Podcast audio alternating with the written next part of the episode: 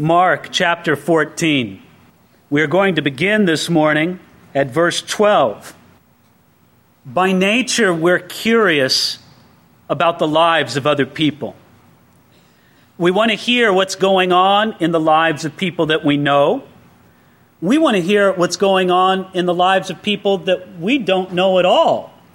All we know is we've seen them on the movie screen and we've seen them on the television. And still, where we're interested, people buy the magazines or the newspapers that talk about what's happening in these lives.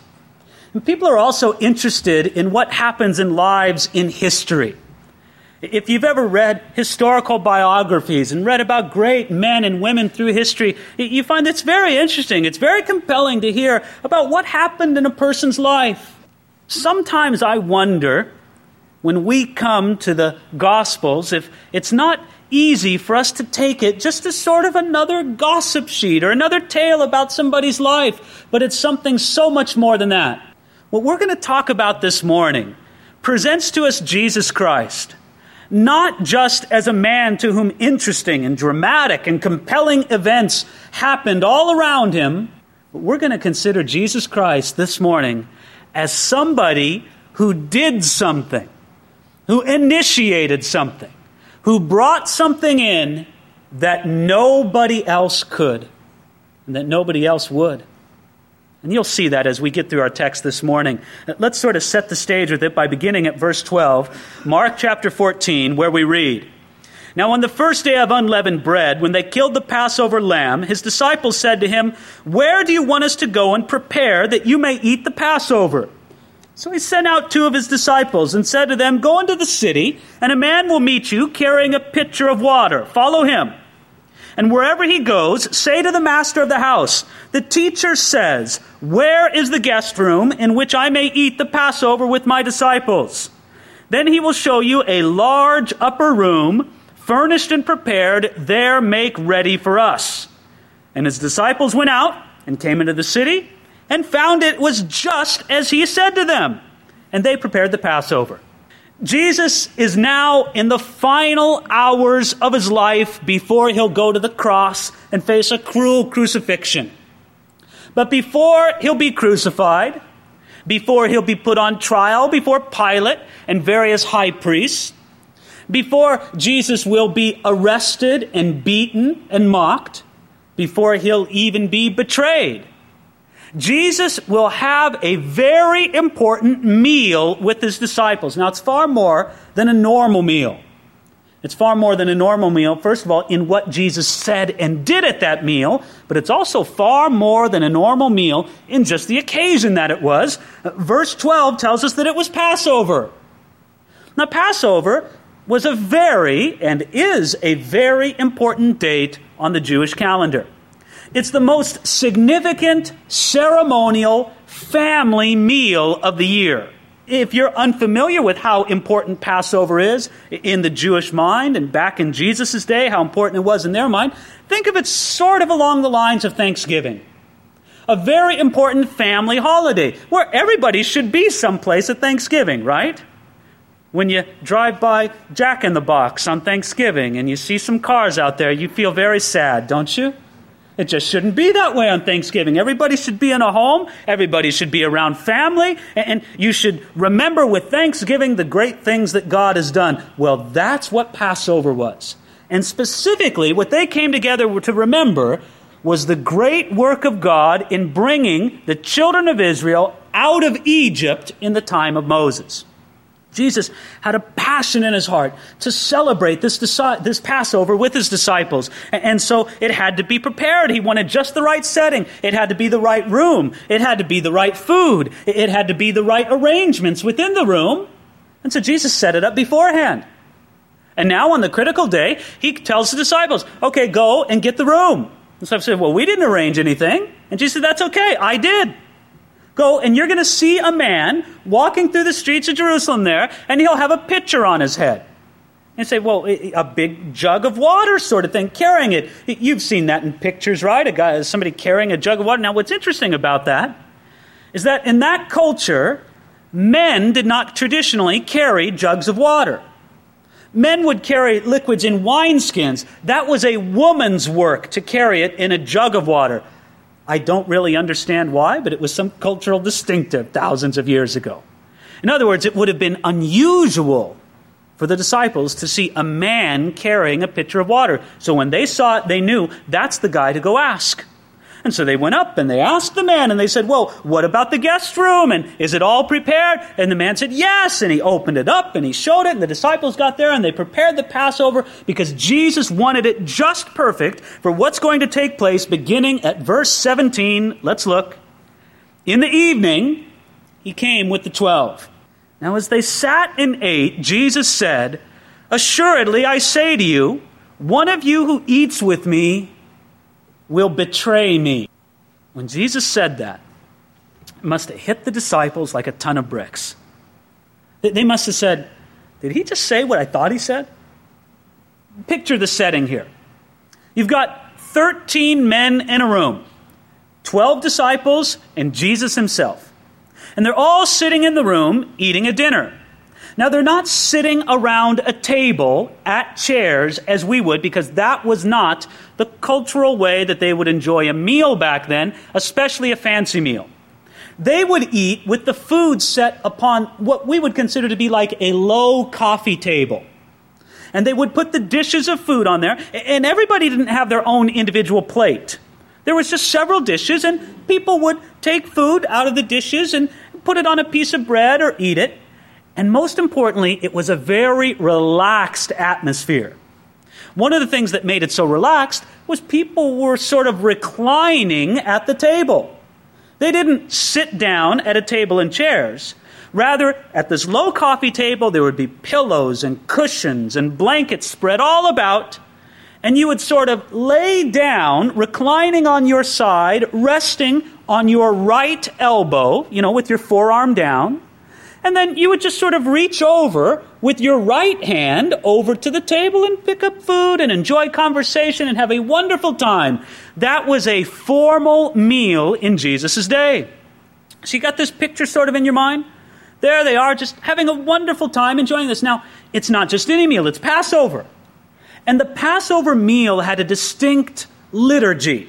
It had a distinct pattern that had to be followed. It opened with a specific prayer, and they had specific marking points through and specific explanations. And one of the great traditions was the youngest one at the table had to ask questions of the head of the household, and he would answer. And all of it was designed around remembering the great redemption that God had won in bringing the children of Israel out of Egypt. For 2,000 years, the children of Israel had been remembering this from Passover, and that's exactly what Jesus does. If you notice, it says here that there they are in the evening, came with the twelve, and as they sat, Jesus ate. And what does he say to them? He says, Well, one of you is going to betray me. Now, this must have just absolutely shocked them. Jesus, all 12 of us have followed you for three years. We know each other pretty well. We know each other too well. Uh, we're kind of annoyed with each other by now. We know every disgusting habit everybody else has. We know how we think. We know how we act. We have lived together in sort of a traveling commune for three years. And now you say that one of us is going to betray you? Now look at what they respond with in verse 19. And they began to be sorrowful and to say to him one by one, Is it I? And another said, Is it I? You know what I think is really fascinating about this? Is that each one of them asked, Is it I? In other words, they didn't immediately suspect another disciple. This shows that they had some measure of respect one for another. In other words, you can just imagine Peter you know, there he is at the table and he's eating, and Jesus said this, and Peter almost chokes on his food. He doesn't know what to think, he doesn't know what to say. And then he looks around, and well, there's John. And he thinks, could it be John? No, not John. I know him. Well, well how about Bartholomew? No, not him. Uh, Nathaniel? No, forget about it. Uh, uh, Judas? No, not Judas. We trust him the most. He keeps the money bag. Andrew? Well, he's my own brother. You know, and he goes, and he, he can't figure anyone. And so when he gets through the whole list, he says, well, maybe it's me. So he asks, Is it I, Lord? You know, I think is interesting is apparently even Judas asked, Is it I? He knew it was him, but he asked the question. Maybe he just didn't want to seem out of place, right? To be the only guy who didn't ask, Is it I? It also shows that Judas was not obvious in the state of his heart at all. Because when, when Jesus said this, all the disciples didn't immediately point and say, Judas. No, nobody knew. They thought, Is it I? Now look at what Jesus says. Then he answered and said to them, It is one of the twelve who dips with me in the dish. The Son of Man indeed goes just as it is written of him. But woe to that man by whom the Son of Man is betrayed. It would have been good for that man if he had never been born. I wonder if Jesus said those words looking right at Judas. Now, if he did, I don't think he made it too obvious.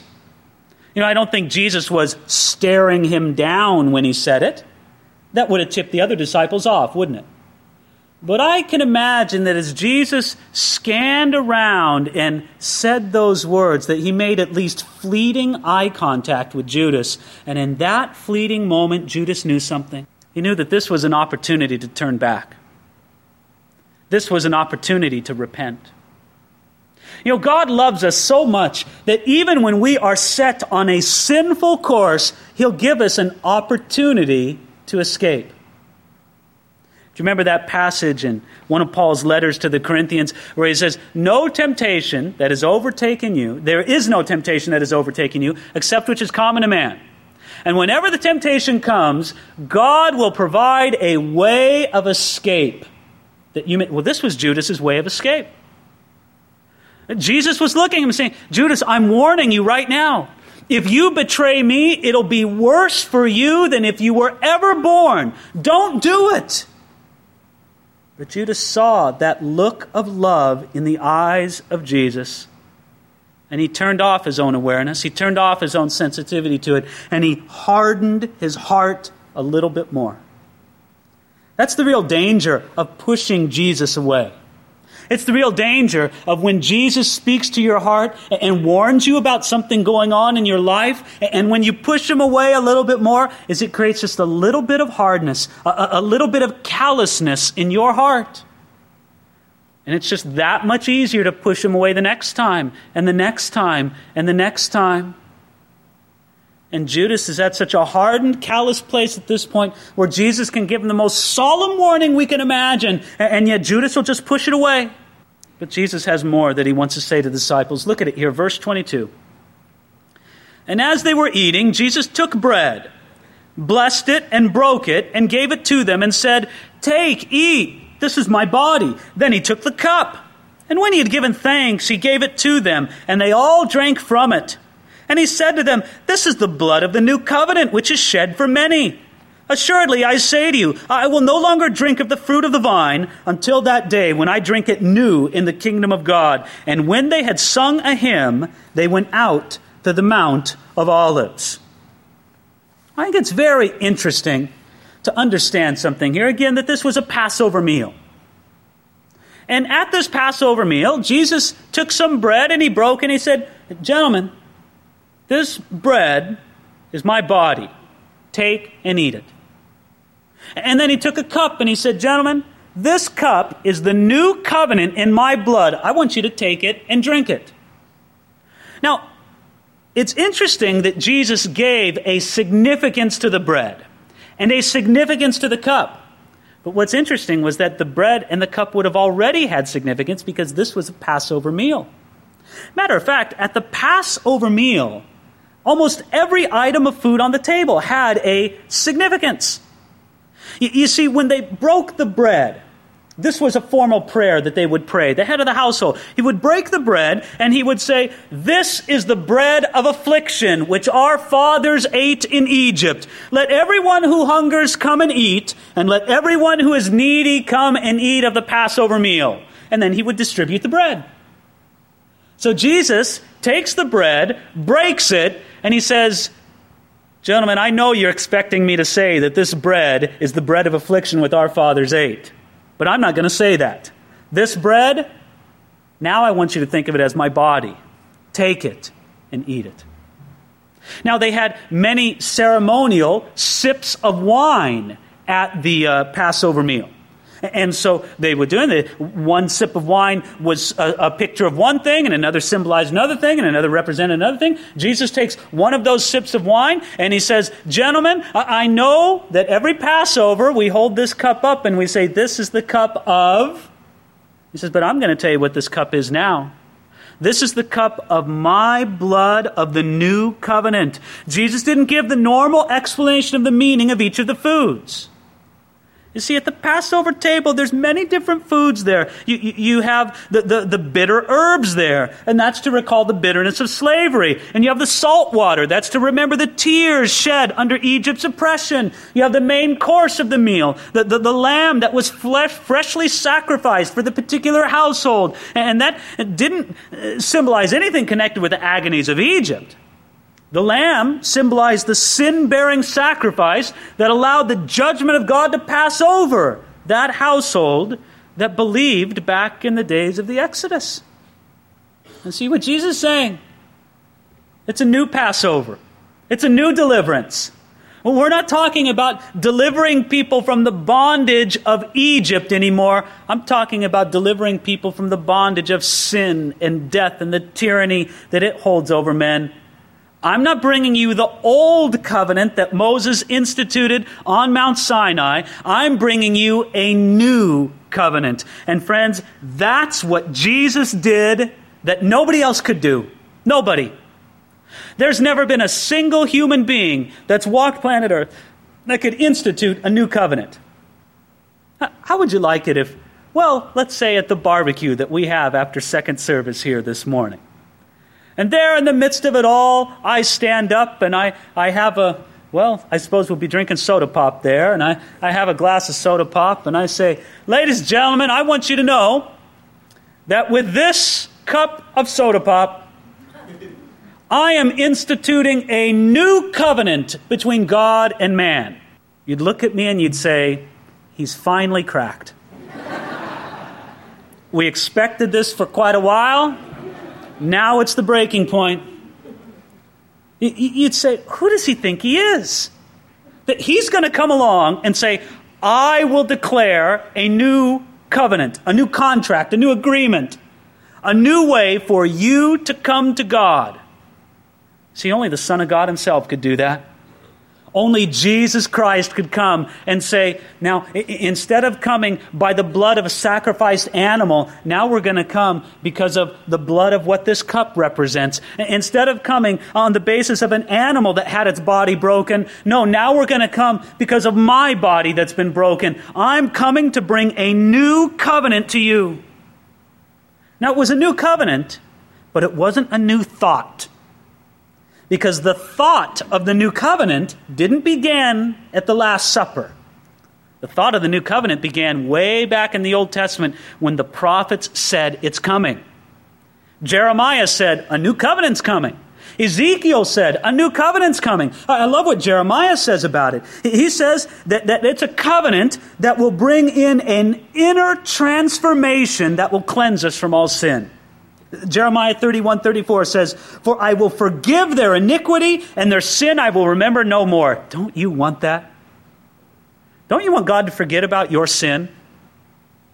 You want your family to forget about your sin, don't you? You want your friends to forget about your sins.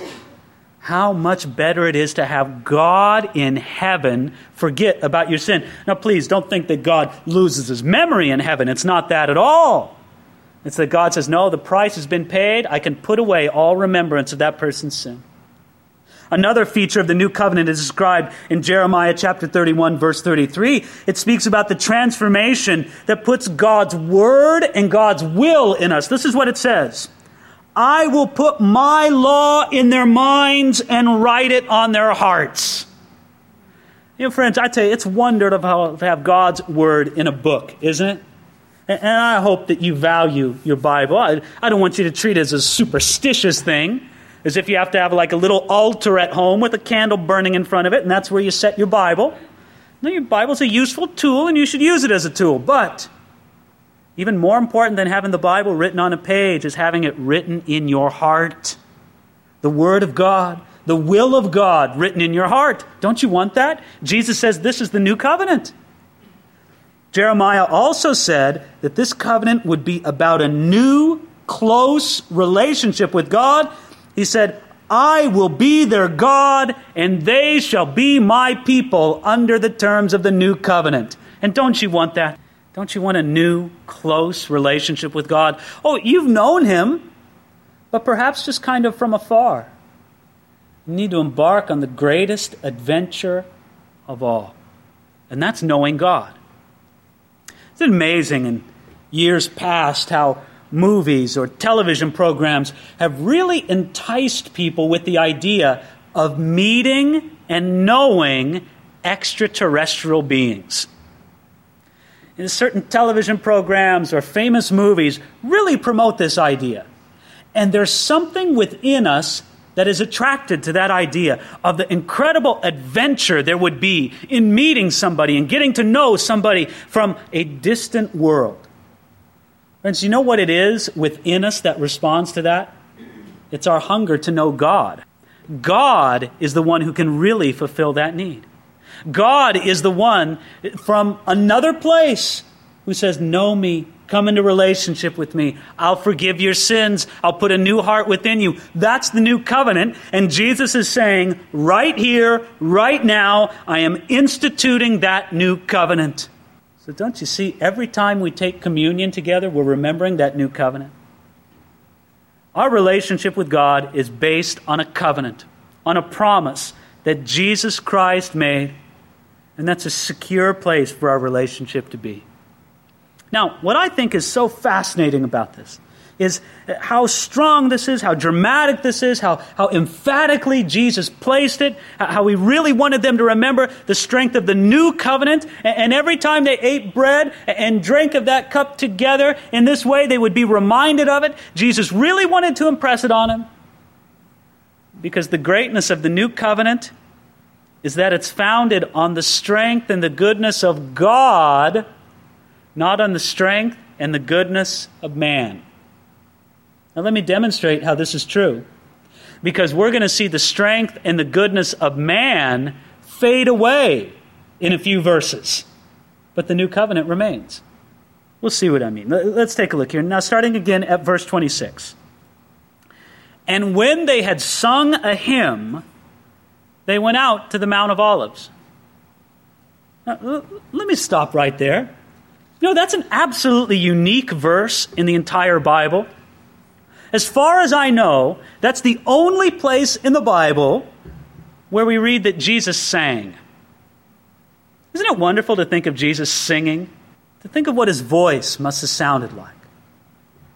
Now, some people think, you know, if Jesus sings, man, it must sound like Pavarotti out there, you know, projecting it all across. I mean, well, no, you know, he was a simple man. Maybe he sang off keys. No, no, he's perfect. He couldn't sing off key. But then we wonder, what did it sound like? Nobody knows.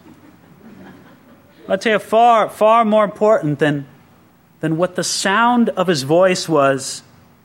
I think we should understand that he sang with more than his voice, he sang with his heart.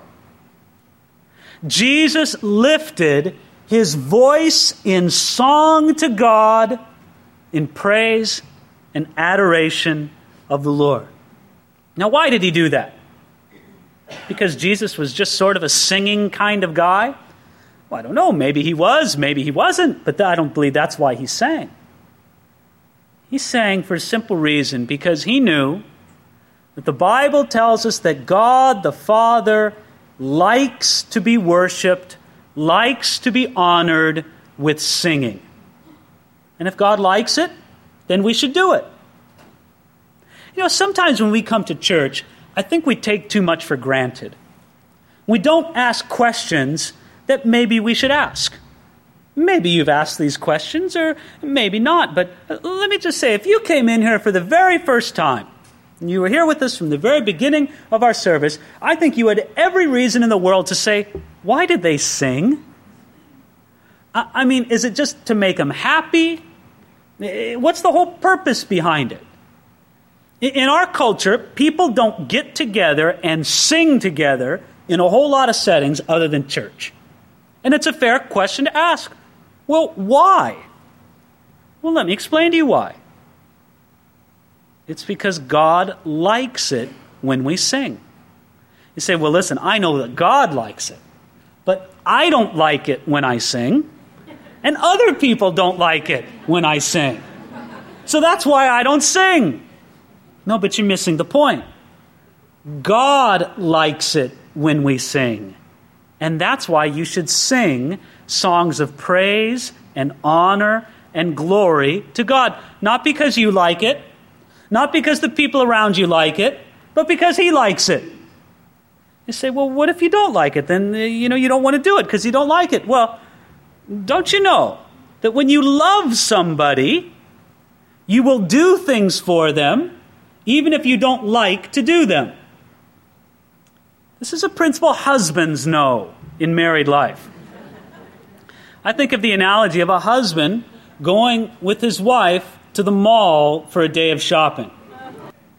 It doesn't make any sense how excruciating it is. What is it? You're spending a pleasant day with your wife, walking around seeing things. There should be a thousand things to interest you, right? It shouldn't be an unpleasant experience at all. But most any man can tell you it's torturous. It's not just torturous, it's exhausting. I don't know what it is. It's just like all the energy just sort of seems to drain from me when I do it. And then there's no good reason for it. I mean, I think through it logically, and it's like, look, I'm with my wife. It's a wonderful day. It's a wonderful time. This should be not, no problem at all. But it is. Now, I would say, perhaps on many of those occasions, I would not like to be there. But you say, no, because this pleases someone I love, I do choose to be there. Well, friends, the same principle comes to when you sing honor and praise and adoration to God. If you don't like to do it, let me say it as kindly as I can get over it. He likes it. And He's the one you're lifting up, He's the one you want to please. Now, if you will never do something for somebody to please them, to honor them, to, to make them happy. Honestly, isn't it hard to say that you love that person very much? If you love them, you'll do what they say they like. And God likes it when we sing. And I say, well, you know, I, I, I don't know if I can overcome it. I, I just don't feel like singing so often. Then I think of Jesus on the night before his crucifixion. And I wonder how could he ever feel like singing? He knew that in less than 24 hours, matter of fact, at this point, you're probably talking about, oh, anywhere from 12 to 14 hours away from this time, he was going to be hanging on a cruel cross. He knew that. And yet he could sing. Uh, how many of us would excuse you? Jesus, you don't have to sing tonight. You, you can just keep yourself content with your own thoughts. Jesus sang. He sang because his heart was filled with worship and praise and honor to God. And so it says there in verse 26 and when they had sung a hymn, they went out to the Mount of Olives. You see, to do that, they would have to leave town, and probably when Jesus had this dinner with his disciples, it was sort of up on one of the ridges that's sort of up over the Temple Mount.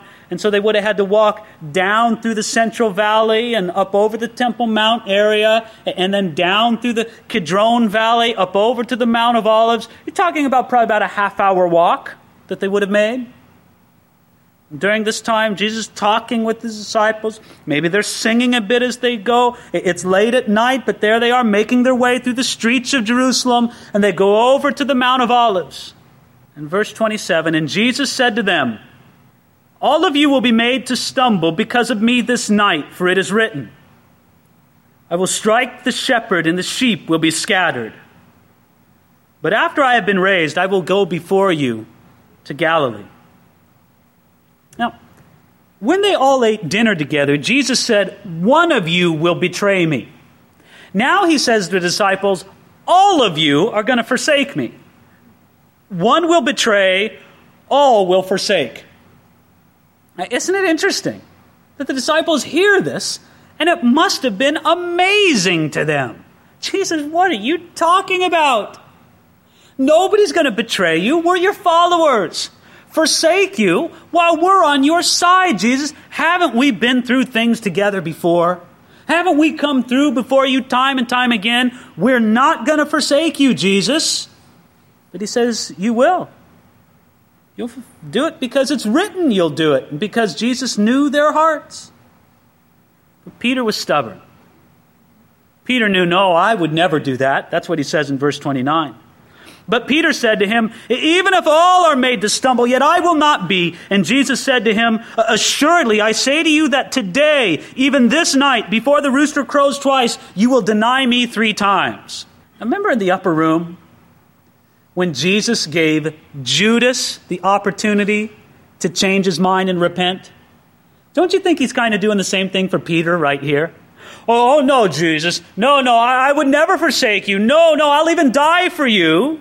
But don't you think that at the same time, at that point, Jesus is saying to Peter, Peter, humble yourself. Come to a more settled state of mind in me. Don't you know, Peter, that you're, you're weaker than you think you are? But Peter didn't respond either. Verse 31. But he spoke more vehemently If I have to die with you, I will not deny you. And they all said likewise. Let me ask you a question about verse 31.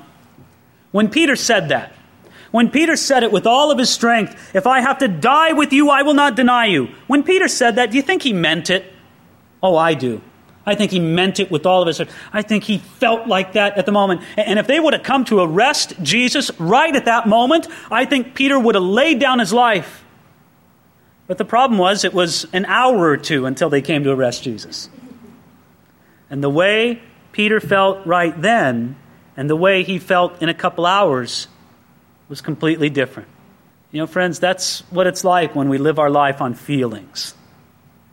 Sometimes you're going to be feeling high and strong and mighty, and that's great. But when you feel weak, you'll fall prey to the weakness. No, instead of trusting in his own feelings, Peter should have been trusting in Jesus and humbling himself and believing the word that Jesus spoke, but he didn't. What I want you to see in all of this is that the new covenant that Jesus made was still plenty sufficient to save Peter. Because it was based on what Jesus did, on what he would do. You know, if we were Jesus, we might have said, Listen, you guys are going to forsake me and you're too stupid to see it? Well, then fine, I'm washing my hands of you. I can find followers other places. Guys a lot sharper than you. Jesus didn't. He looked at these men and he loved them. And he said, You'll, you'll yield to me. I'll do my great work in you because it's based on my covenant in you. Something that Jesus did that nobody else could do, established this great new covenant. Peter thought he could kind of make his own deal with God based on his own strength. Jesus says, No, you'll only come to me based on this new covenant. So, friends, let me conclude with that right now this morning. Where are you at? You trying to make your own deal with God? Think God has a private negotiation with you? He really doesn't. He says, I've got a new covenant based on who Jesus is and what Jesus has done for us. You come to me based on that new covenant. Do you want to relate to God right now based on that new covenant? Now, maybe for some of you, you've never done that before, and you need to come for the first time and say, okay, God, no more cutting my own deals with you. I'm going to come on the new covenant. But maybe some of you, you started out on the new covenant now you're trying to make your own way. Now you're trying to do your own thing. You're like Peter. You think you can do your own thing before God. Well, it's time to say, No, Lord, it's new covenant or nothing. That's the kind of walk I want to have before you. Let's uh, take just a little bit of time now. I'm going to conclude in prayer and uh, then let's worship. And as we worship, I don't want you just to bring your voice before God, although we must do that, shouldn't we? Bring your heart before Him. Think carefully about the words of the songs. And bring your heart in sacrifice and dedication to the Lord. Let's pray together. Father, We come to you as a people, and we want very much, Lord, to be a new covenant people before you. Not relying on ourselves, not relying on our feelings, not relying on who we are or what vows we might make to you. Lord, we rely on the finished work of Jesus Christ on our behalf, on the new covenant that He instituted that night in the upper room and, and that He sealed at the cross. Father, I pray that every seeking heart would find some refuge in you, that you'd comfort the hurting. I pray, Lord, that you'd comfort those who feel like failures before you. These disciples would feel like failures. Well, Lord, you lifted them up. You can lift up us up as well. Do this great work, Lord, and minister to us as we minister unto you in song. In Jesus' name.